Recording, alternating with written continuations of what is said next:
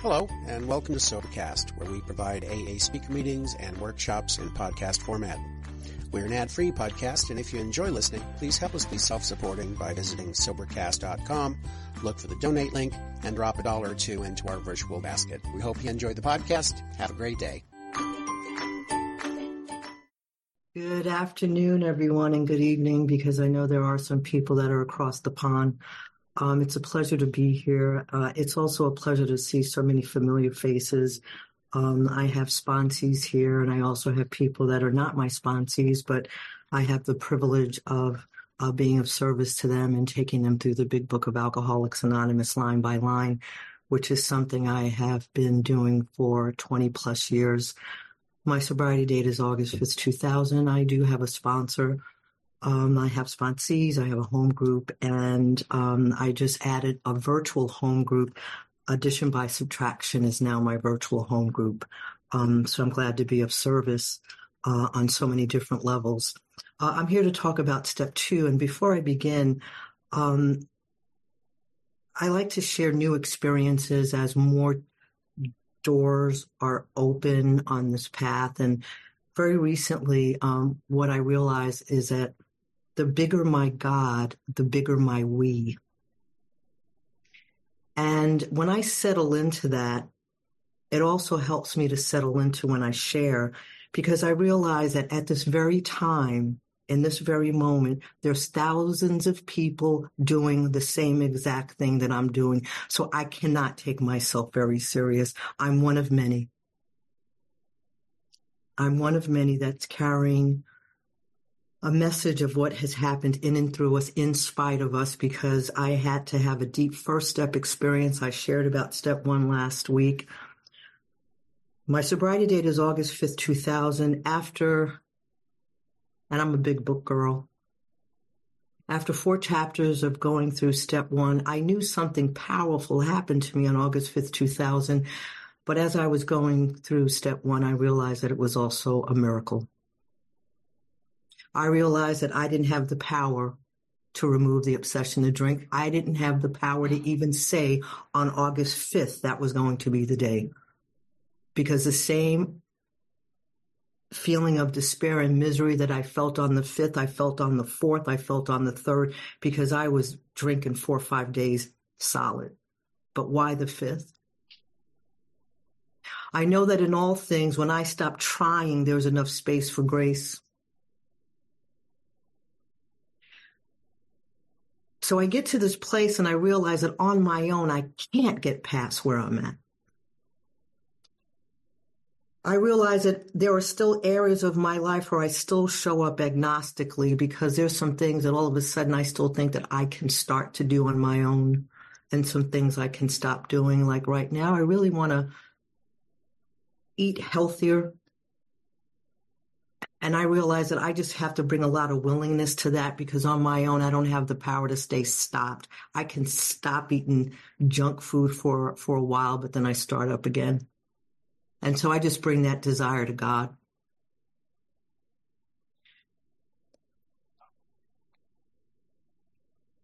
I had no idea what was wrong with me mentally, physically, and spiritually. That's why I'm very grateful for Alcoholics Anonymous and I'm very grateful for the teachers that God put in my path.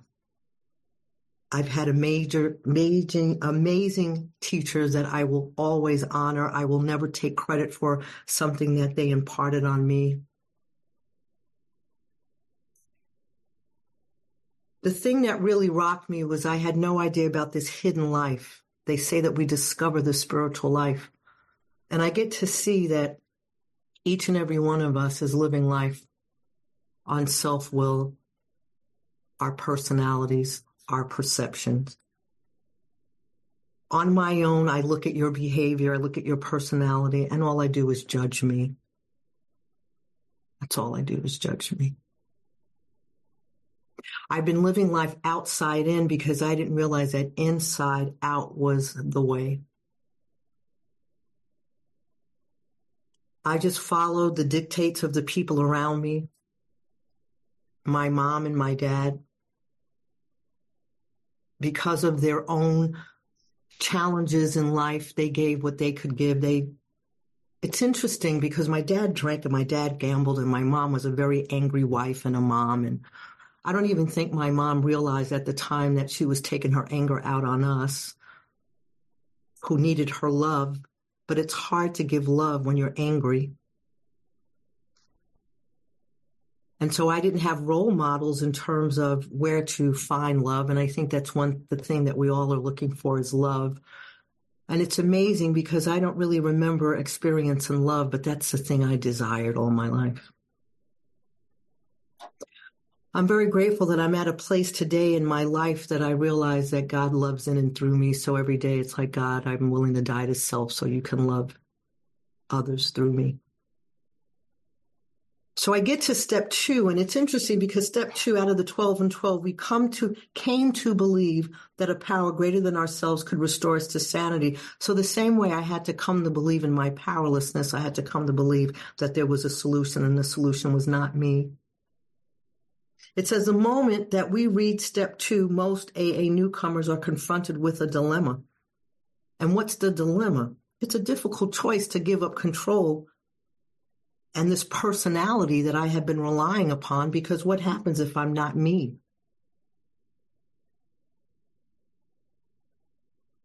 We can see evidence that there's a better life. But the self that I've relied on all my life does not easily want to die.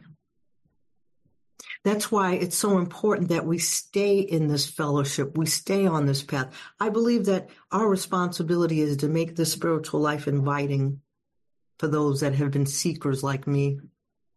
You come into Alcoholics Anonymous and perhaps one of the thousands of people that are doing what I'm doing right here, right now, in this very moment, you see a solution. You get to say, wow, what they just said is what I've been longing for. God saved me from me so I can be of service to you through God. I come to step two and I have no real conception of God, and that's even after 13 years of Catholic school, including kindergarten. It was never told to me that it was a reliance that I should be seeking. When you go to Catholic school, you can time Mass to the minute kneel, sit, kneel, sit, kneel, sit, kneel, sit, stand, kneel, sit, stand. And so it was always this ritual. I grew up very afraid of God because I equated God as, as the priest. And it's interesting because today my concept about human beings and God has changed because I believe that we all become vessels of God. We are God in human form. That might be a little too much for some people to hear me say that. But I remember in my second year in Catholic in Catholic school, I had to make a, my first confession. I'm like, oh my god! Like they made me feel like it was I'm a bad child even in second grade, and I'm trying to come up with these sins. And I go into this booth, and the the the, the priest opens up this thing, and I hear this thing open, and I can't see him, and it's spooky, and I'm I don't know how old I am in the second grade, and I'm coming up with a with a sin, and I realize the sin that I came up with was that I did not eat fish on Friday. See, we had pizza and I thought that you had to have fish. I didn't realize that it was not, you're not supposed to have meat. And so I grew up with a very punishing God. My mom made me go to church at the earliest mass because she didn't want me to sleep in, especially as I became a teenager there was a 1215 mass, but she made me go to the nine o'clock just so that I would get out of the bed. And I hated her for that. And so what I did to get back at her, I would go to church, but I wouldn't go in church. I would go in the coffee shop and I'd sit at the coffee shop. And for those New Yorkers, you understand, and you get vanilla egg creams. that was my introduction. And I went to Catholic high school and we were so arrogant at that point. We're smoking pot and we're debating about Christ.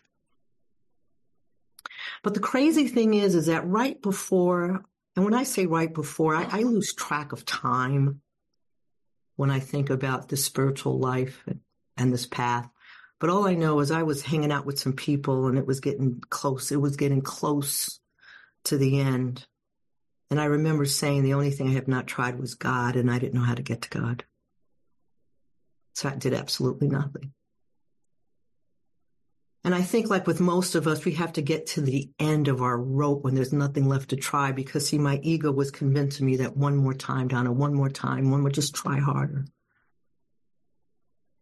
But when I was walking down the block on August 5th, 2000, my head was bowed. There was nothing left to try. And like I said, a power burst upon me. Now, the crazy thing is, if I had not gone through the big book, that moment in time, my mind would have had me just push it aside. But because I went through the big book of Alcoholics Anonymous, what happened to me on August 5th, 2000, I realized I did not stop drinking. When Bill Wilson uses words like the problem was relieved, it was removed, all of a sudden I connected with that. See, the, the words in the book were not just words on the book. I, my spirit was meeting those words on the book. And so it's interesting because they talk about this power, this power that is so powerful, but the way the power works is so effortlessly. Things are removed. Things disappear. Things slip away. We rise above.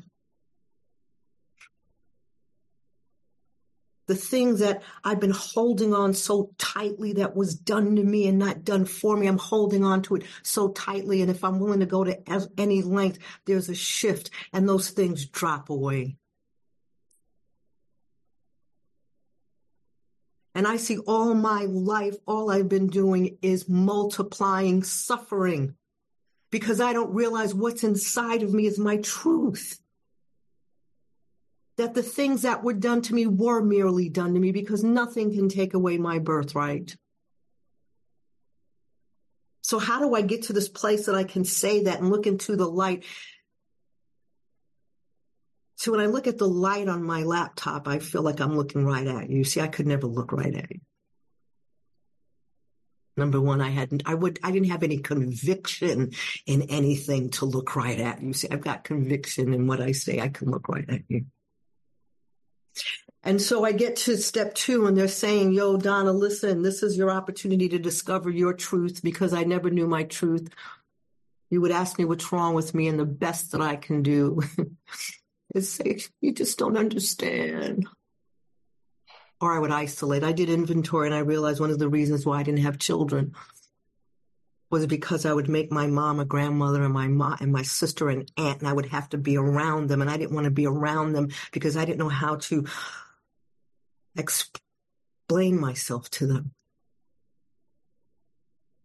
And so I come to Alcoholics Anonymous and I say that I'm an alcoholic and I really don't know what one is, but by the the grace and mercy of those of us that are here that are willing to work with others, that are willing to take the time it takes to take us through this book. And as long as it takes, I think step one, it never gets more complicated than one. I've got to have a deep first step experience before I'm interested in being willing to die to self. See, it's very uncomfortable because they're asking us to let go of everything we know, and everything we know is everything that we know, whether it's good, bad, or indifferent, but it's what I know. You mean to tell me I've got to give that up and then what?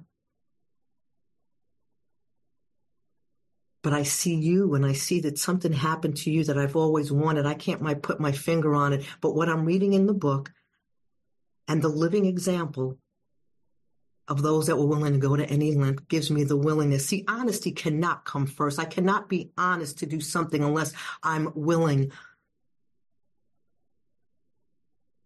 And so they're saying, Donna, now that you know what your problem is, you're not a bad person. You have an illness that this mental obsession, there was no way you were going to beat the game and your body processes alcohol differently. And that makes so much sense. And then I really get to see what's wrong with me inwardly. I'm not tapped into my truth within the real self, the one that is one with God. And I realize no wonder I live life outside in.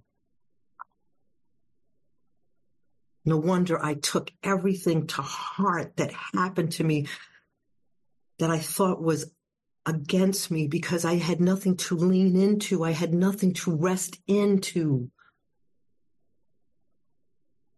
And so they're giving me, they're saying, Don, it's so simple. It's so simple. So they're telling me what I can do if I'm willing to go to any length. It is so simple. I just love Alcoholics Anonymous. I love the way Bill wrote this because he's letting me know that Donna, this is the first time you're going to do this, but it's so simple. I just want you to lay aside prejudice.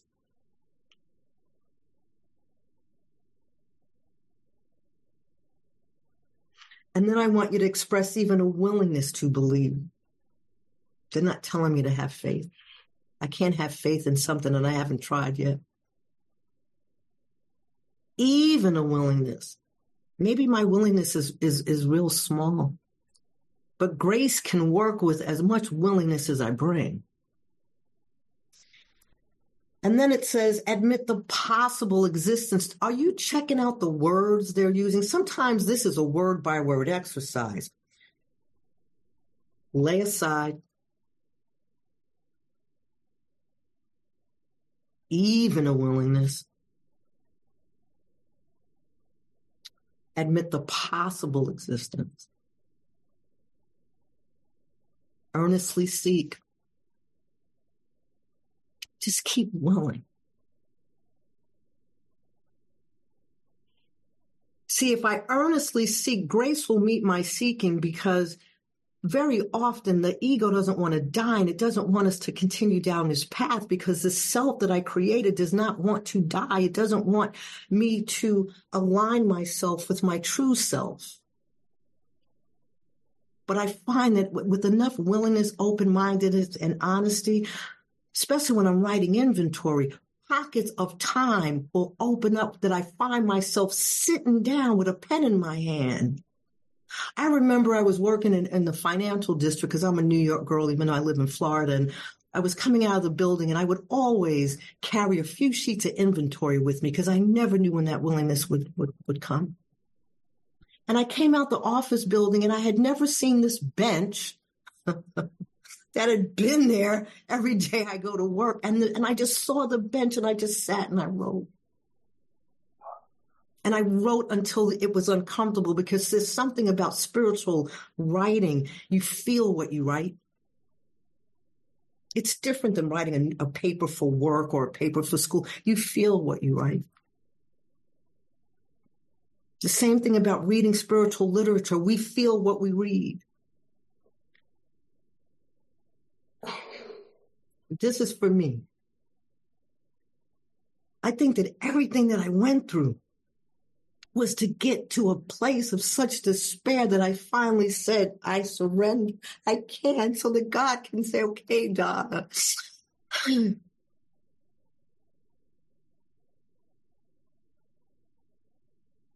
because he just wants us to be of service. That's all. We are uniquely qualified to help a segment of the population nobody else can help but us.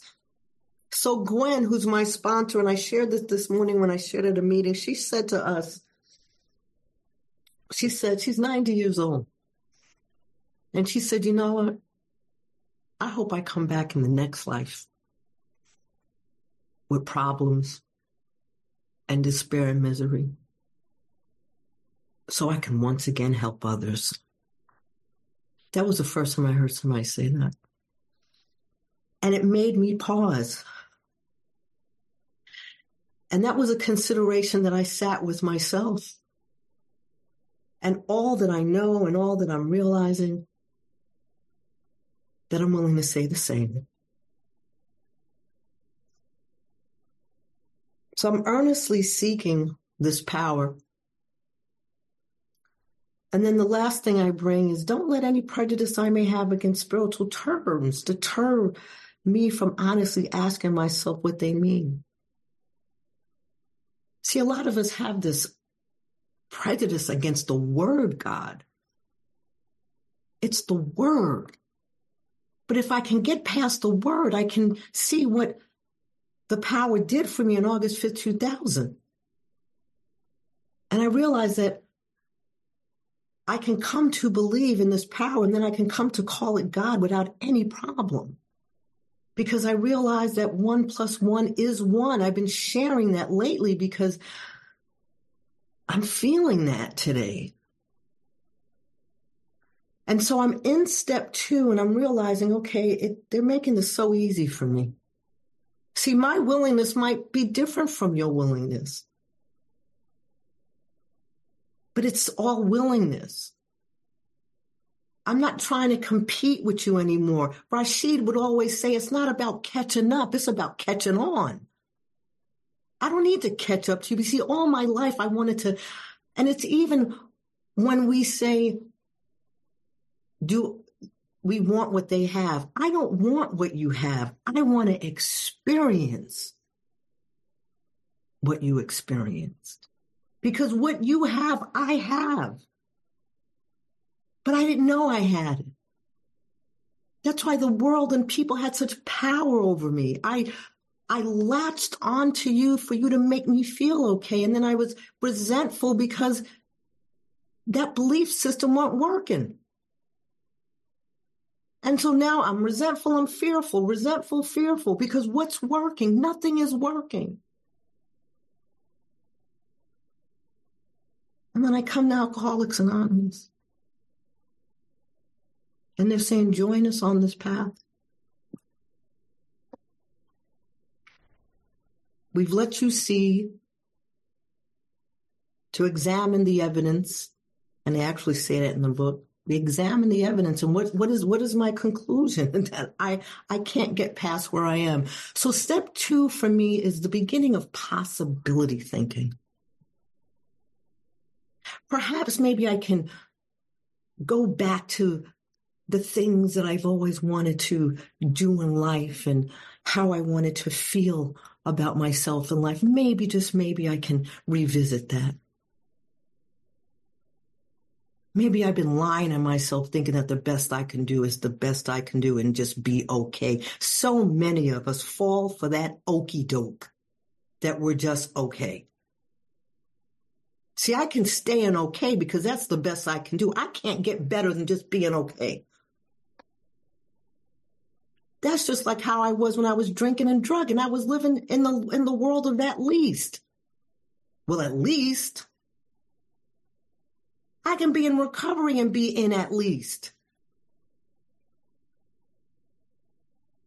Because relying on this, I'm not tapped into the power within. So this makes me think, that there's no more to life.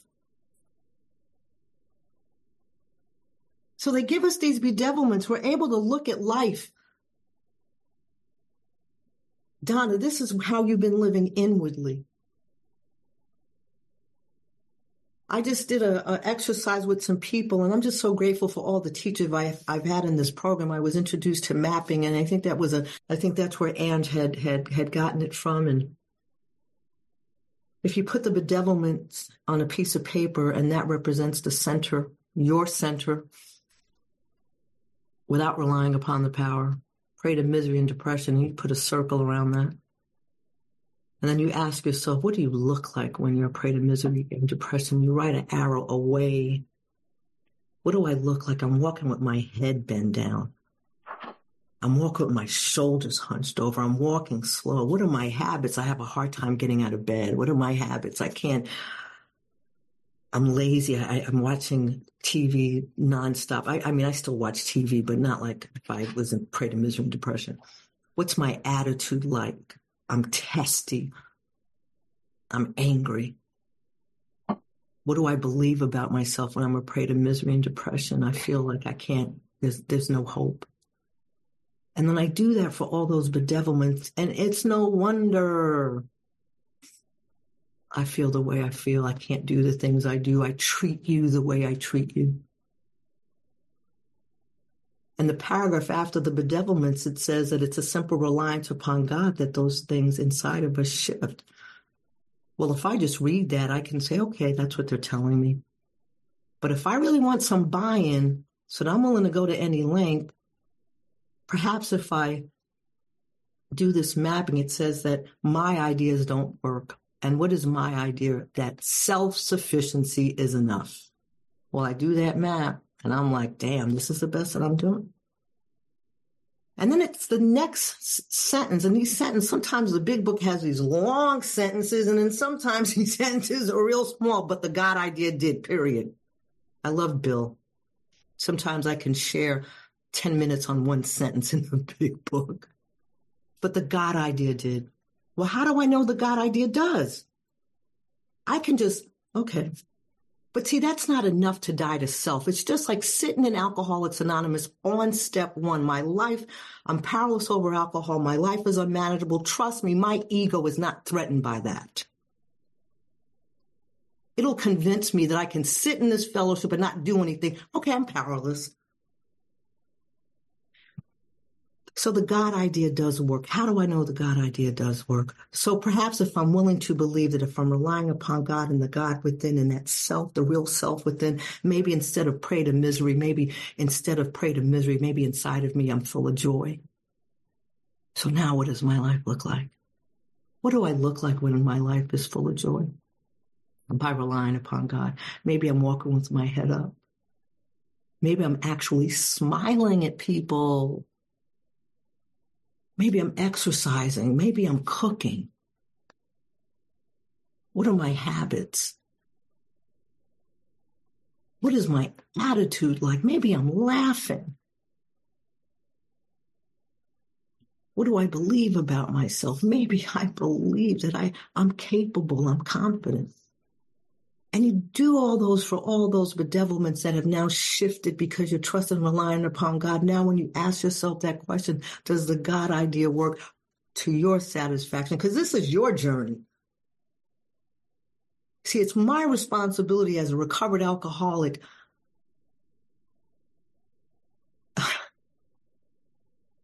to do what I can so you're willing to go to any length.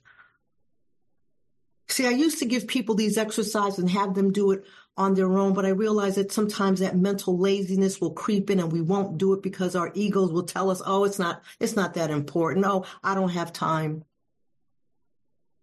Oh, I didn't do it the last time I went through the work. Why do I have to do it now? And so it's been placed in my heart to do these exercises with people so they actually do it because it's, I feel like it's my responsibility to maybe not to, so there's not that many obstacles because I know the freedom.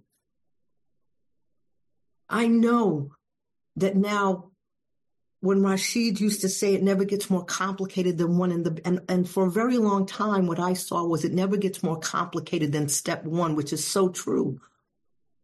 Because anytime anything troubles me, I can't figure it out. It's too, it seems too hard. I can relax in it. Do I relax all the time? No because sometimes I need to have an ex- a deep first step experience, go through some trials and tribulations, go through some pain to be convinced, okay, God.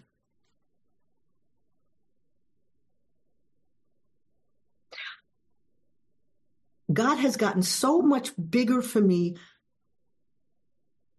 A lot of you guys know I lost my cat. And, and, and what came up for me very recently in the last couple of days is that, uh, when I was writing out of meditation that Sammy is at peace. But it was because I was going through such sorrow because of Sammy. I kept leaning in the God, leaning in the God, leaning in the God. That the experience that I'm having is so overwhelmingly, my God has gotten so much bigger and so has my we. I feel more connected to the human race than I ever did. So now that I look at that, it never gets more complicated than one. It, it's gotten so much deeper than it just more complicated than step one. I realize that one is one plus one is one. Me and you is one. Me and God is one. Me, you and God is one. I'm like, wow. And then I, I said out loud, Rashid, I caught on.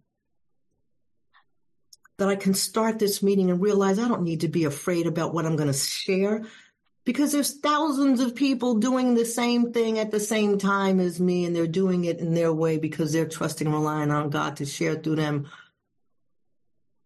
I'm not the great big such and much that I thought I was. So is God everything to me or is God nothing to me? So I did an exercise and I have to thank Tyler I didn't think I'd go through the work with Tyler when I, I sat in her workshop and every, every person I, that took me through the work, I just gained so much. And she said, well, why don't you, and I don't know what her exact words were, but what I did for three days, I didn't pray. I didn't say a set aside prayer. I didn't say anything. And I just lived my life. And, and the proposition was, what if there is no God and all I have is me? And I was willing to do that. What if there is no God and all I have is me? And so I was riding my bike on a path that I always ride my bike. And a family of deer came across the path. I was able to look, and it was a very, it was uh, uh, in up like Lehigh Valley in, in, in, Pennsylvania. For those of you that are up there, that's great, great bike paths up around there. And I was able to see how dead foliage and live foliage are all connected. I saw the fallen trees and how the, the trees that were alive, I, I, I could see that the dead foliage was nurturing. It was food for the live trees. And I had never looked at nature the way I did. And I was able to walk away from that exercise and say, I can say that there is no God all I want, but God still is. I feel like I was given the gift of willingness. I I've never not did what was asked of me. I may not have jumped to it very easily, but when you're seeking, when you're willing to seek a relationship with your creator, you get very uncomfortable when you're not doing the work. That uncomfortability, man, is a motivator. I um used to use this example and I still use it because I remember the first time that I it hit me what we were going to do here. What's being asked? What's being asked is to let go of all control. Whoa. That's the dilemma. Am I willing to give up control? I was willing. And I remember it was my first honest prayer. And it really didn't hit me until I was writing my fear inventory because I was willing to believe in this power greater than myself. And so for a deeper second step experience, what Adrian, another teacher, had given me to do, he gave me an extended second step experience, a second step that I give to people that I work with. Am I willing to believe that there's a power greater than myself that can take me beyond where I am now in every area of my life? Past here, past the experiences I've already had? And do I believe that there's realms of peace, joy, and happiness that I can't even imagine? See, if I look at that all in one sentence, it seems impossible. And I realize that anything that grand. It's hard for me to be willing to believe that that can happen to me because I'm so limited in my scope of what I think freedom can look like. I can look at that and say, oh no, there's no way that I can have all of that. But I was willing to believe because I saw what I did. I saw that on my own, I tried to commit suicide and my mind never once said, Donna, what are you doing? My mind never protected me from that act.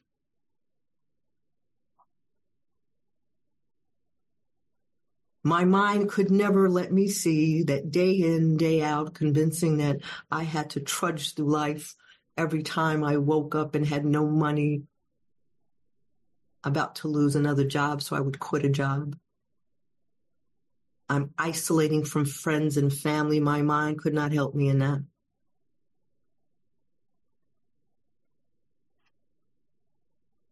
And then I get to this place and I realize that what happened to me was not of me. So if God can do that, I'm willing to believe that there are realms of peace, joy, and happiness I can't even imagine. And I'm willing to write what that looks like.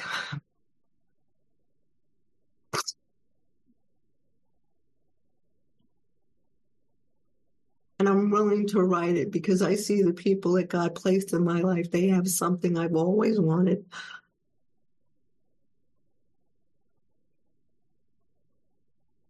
Now, I was willing to write it. I was willing to do step three, but it wasn't until I got to step four that it really hit me. I don't know why. I don't know why. That's the thing. We have to stop looking for the experience. I have to stop. Well, this is supposed to happen in two and three and four. No, no. Because what happened to me in four, based on what I think I know, that should have happened in step two. But I realized that, oh my God, I now know what I'm supposed to do. I'm supposed to give up all power and control. And I felt like I was up on a cliff, up high. And it was my first honest prayer at 40 something years old out of 13 years of Catholic school and religious, religious instruction. And, and it was by way of a simple conversation. I remember I was standing in my mother's dining room, looking out the window there's certain experiences and places in time that I don't forget. And I stood there and I and I said, God, I'm willing. And I thought about Loretta and Sydney because they were the first teachers God sent me to. And I remember when we got to the paragraph in We Agnostics and where they tell us where God can be found. I remember Sydney was telling this to Loretta the other day. I remember Sydney looked at me. It was like he was so happy that I finally was discovering where to find God. I never forget the look he gave me. Like, see, Donna, that's where it is. And he smiled as he looked at me. And so I felt that I was willing to go to any length because I, I so believed. And then by this time I had been going to, to meetings and hearing people like Mark Houston and Peter when he lived in Brooklyn. And, I, and I'm like, who are these people? Like, I felt like I was around people in AA that was doing something more powerful than the regular people I saw in AA. And now I realize that we're all alcoholics. Some of us are willing to go to any length, and some of us are still waiting to be moved by the Spirit. And who knows, we never know. We're in a meeting sharing, and maybe something that I share moves somebody to move the needle. I don't know who you are. God knows who you are. And so I'm standing at my mother's dining room table, and I said, God, I am willing to go to any length, and I know what, what I have to do. I said, but I feel like I'm up on this cliff up high. And I'm willing to jump but are you going to be there to catch me? That's, I just wanted to know if God was going to catch me. Never forget that. So we're in step two, and they're not saying anything about faith yet. They're saying just be willing to believe. And so I use this. I think Loretta had shared this with me, and I share this with others. I may not be willing to attempt this relationship with God with faith at first because I've never tried.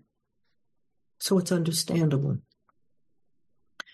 And it's just like if I have a, a computer that needs fixing and Annie says, Donna, take this business card. This guy can fix your computer.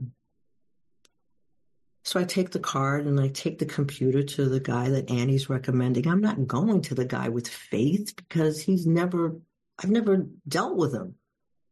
But I go with the willingness to believe he's going to fix the computer. Right? I don't know for sure.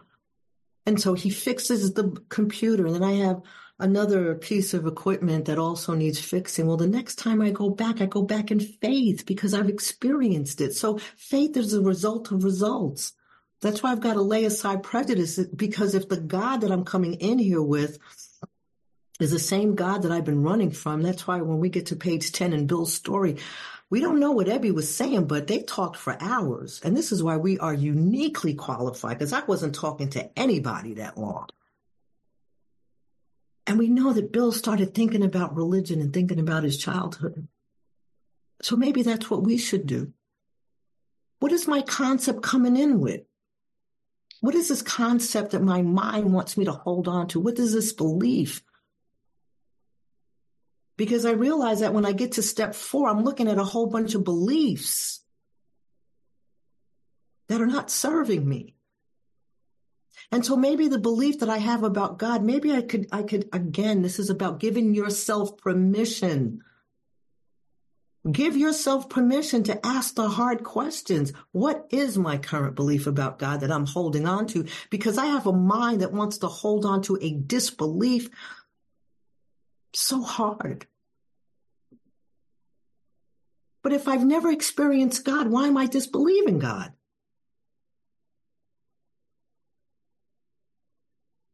Maybe I've been blaming God. See, I could have blamed God for Sammy. But I'm realizing for me, it's the hardships that bring me closer to God. You know how I feel about my little cat? I felt like Sammy was the martyr for me.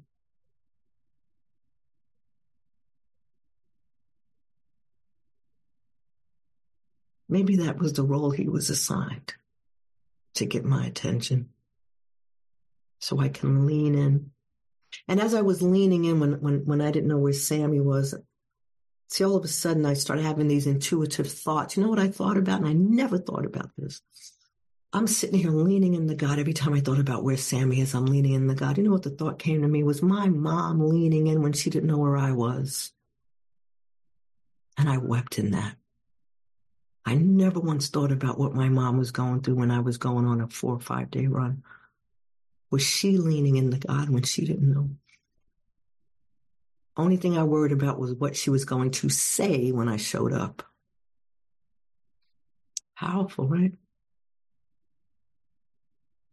I also had an experience of gratitude. I'm starting to experience these principles on a level that I have never in the beginning. And I just had a willingness to believe. I know I'm going way past step two, but perhaps maybe I'm going way past step two so that if you are at step two, you'll be willing.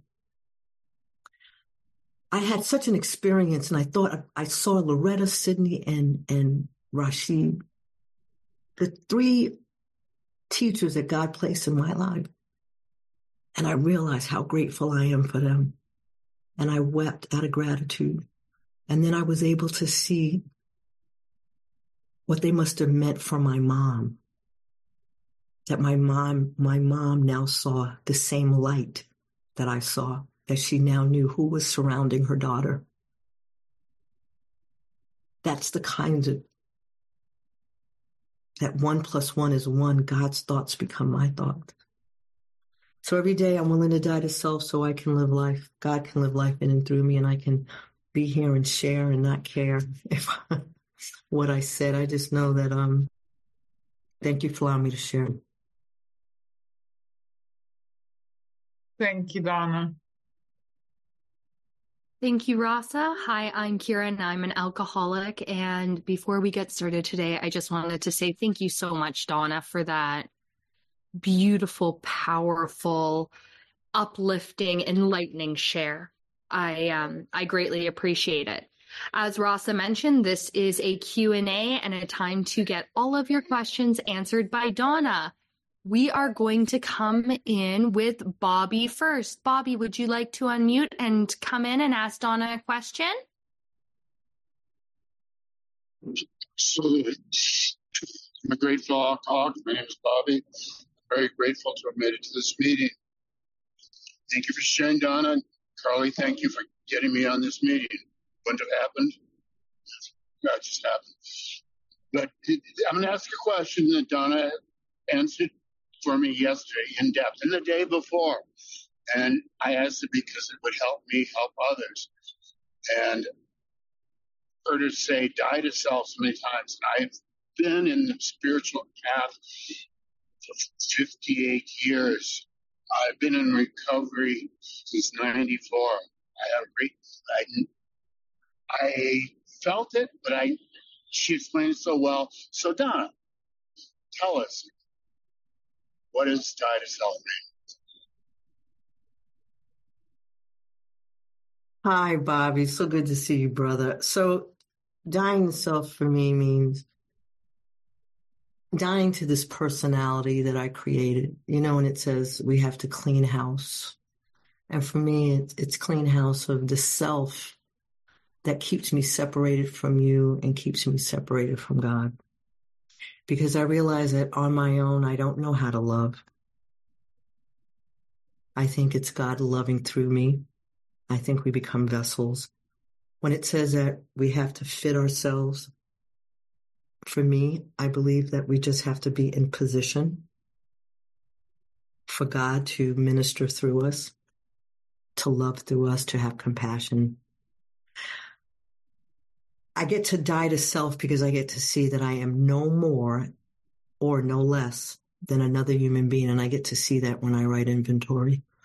I get to see that we're all spiritually unconscious at times. Our symptoms change but the self that I created just looks at your symptom and judge your symptom because your symptom goes against what I believe is right or wrong. So God, have all of me, what I perceive as right, what I perceive as wrong. Let me die to that self I created so my true self that's one with you and one with others can live. That's it for me. Thank you so much, Donna, for that answer. And thank you, Bobby, for that question. Okay, Carly, would you like to come in? Thank you. Thank you, guys. Carly, addict, um, alcoholic from the UK. Not that I'm any different to you. Um, Donna, thank you. I adore you. Thank you, Donna's God, for guiding you to me. And I will allow you to have my cat virtually because she has an honest desire to stop eating treats. So she's welcome here too. Um, I just wanted to ask you what you think about this because um, when I hear about faith and people coming into recovery and not believing or we agnostics, um, it's really strange because a couple of times it's come up today about superstition. So there's a couple of people in a meeting yesterday that said they didn't believe in God and were an agnostic, but they wanted to salute a magpie and they wanted to not walk under a ladder and they wouldn't cross three drains.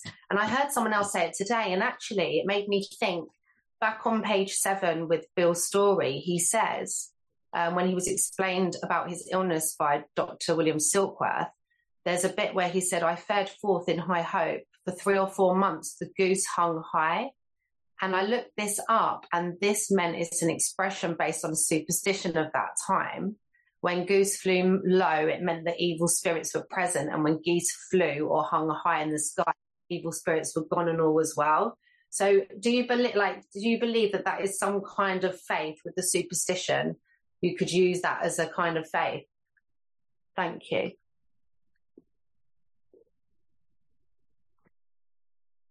Those are things that I don't concern myself with if that's how a person believes in what at, in any moment. Um, if that's the, the, the belief that they want to believe in as a journey, because it's really, um, the spirit within.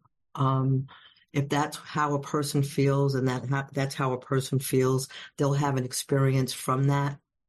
Um, that's, that's, that's none of my business. I try to stay out of those kinds of things. Um, yeah, I, I don't know how to answer that because I don't know how to answer that. thank you, Donna, and thank you, Carly, for that question. Denise, would you like to come in? Yes, hello. My name's Denise, a, a grateful recovering alcoholic. Um, Donna, thank you so much for that wonderful share. Um, it was amazing to me because I too have grown up in Catholicism and went through 12 years of Catholic school. And I have always had my head in the clouds and, and looking around at nature and the connections and so on and so forth. But when you said your first real prayer that you feel like you're up on a cliff ready to jump. And I have felt that way too because when you said you ask God, are you willing to catch me? Sometimes I don't hear that voice.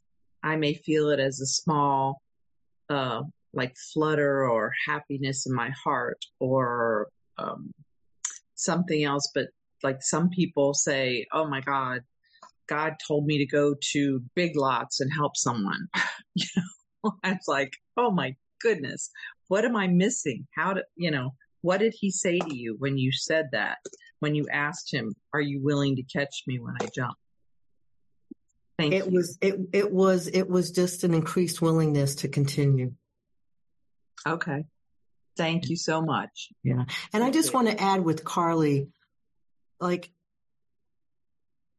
if that's if a person's belief is that belief that, that they can they can just continue because we grow at least i grew what the things that i'm saying today i was not saying 21 years ago mm-hmm. but what i had was enough to get me to where i am today so um if it's superstition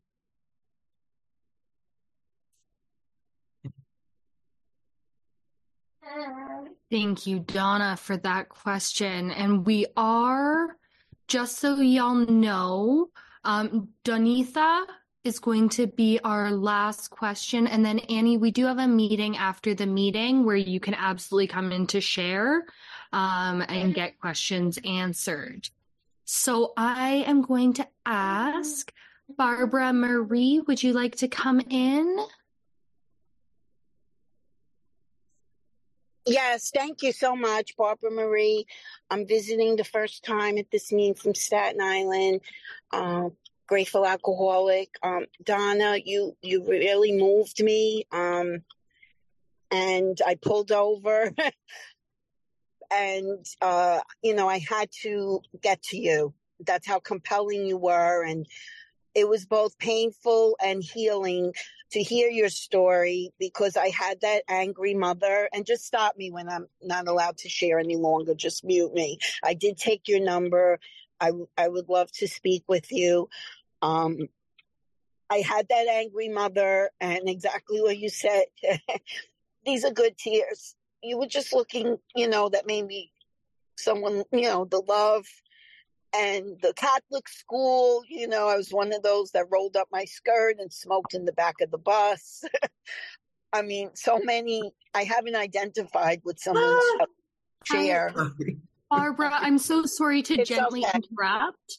If that's all you have, okay. Thank you so much for coming in. And Donitha, you are going to be our last our last question for Donna. Hi, my name is Donita and I'm an alcoholic. Um, thank you so much, Donna. The question is, um,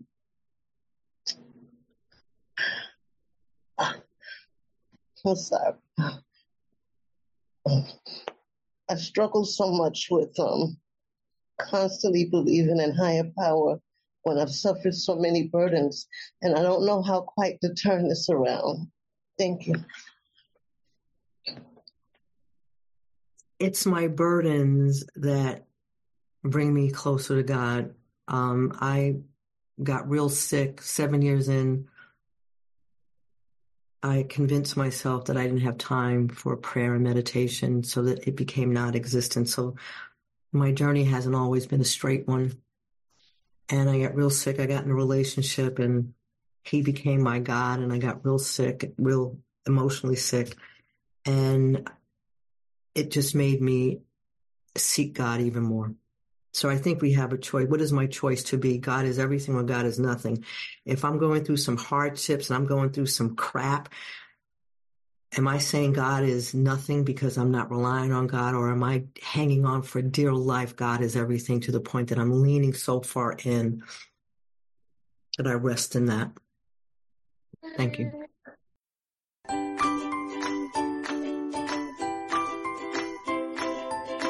Thanks for listening. I hope you enjoyed the podcast. Sobercast is ad free, and we'd like your help in order to keep it that way.